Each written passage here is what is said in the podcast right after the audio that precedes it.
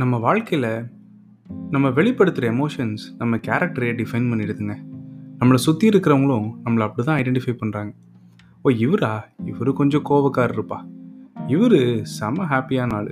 செம ஜாலியான பர்சன் அப்படின்லாம் சொல்லுவாங்க. ஆனால் நம்ம எல்லாருமே மற்றவங்கள்ட்டேருந்து மறைக்க பார்க்குற ஒரு எமோஷன் இருக்குங்க. இன்றைக்கி நம்ம அதை பற்றி தான் பேச போகிறோம் ஹே ஹலோ வணக்கம் மக்களே. Welcome to the first episode on ECBC talks நான் உங்கள் பிரவீன்.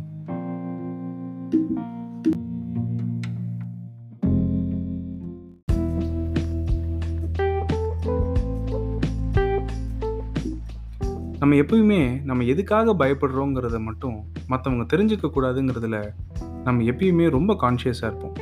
நம்ம ஸ்கூல் படிக்கிறதுலேருந்து காலேஜ் படிக்கிறதுலேருந்து வேலையில் இருக்கிறப்போ ஒரு ஃபேமிலியில் இருக்கிறப்போ எப்பயுமே நம்ம பயம் மட்டும் பயங்கரமாக சேஞ்ச் ஆகிட்டே இருக்கும். நம்ம பயப்படுற விஷயங்களும் மாறிக்கிட்டே இருக்கும். ஏன்னா நம்ம பயப்படுற விஷயங்கள் நம்ம சூழ்நிலைக்கு ஏற்ற மாதிரி தான் இருக்கும்.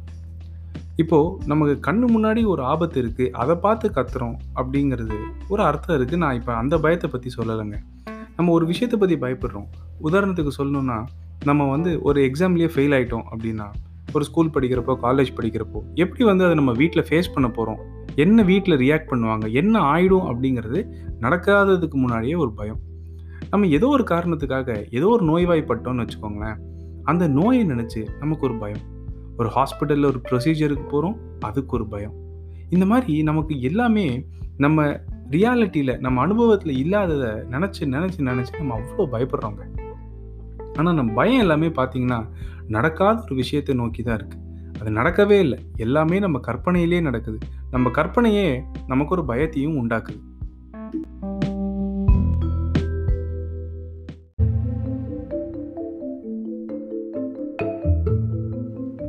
சரி அப்போ இந்த பயத்துலேருந்து நம்ம எப்படி தாங்க வெளில வருது?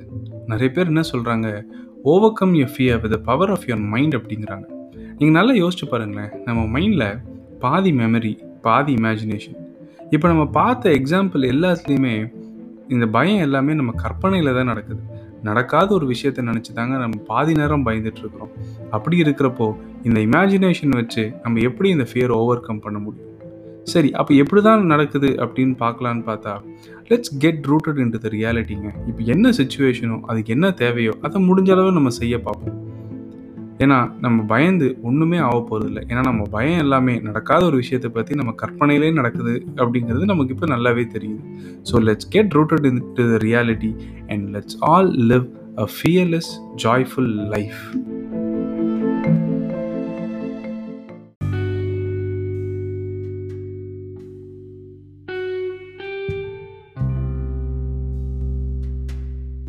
so with that note I am signing off from today's episode உங்களுக்கு ஏதாவது சஜஷன் இல்லை ஏதாவது ஒரு ஃபீட்பேக் இருந்துச்சு அப்படின்னா என் இன்ஸ்டா ஐடியில் எனக்கு மெசேஜ் பண்ணுங்கள் or you can also mail me at ECBC talks at gmail dot com let soon meet in another episode thank you have a great day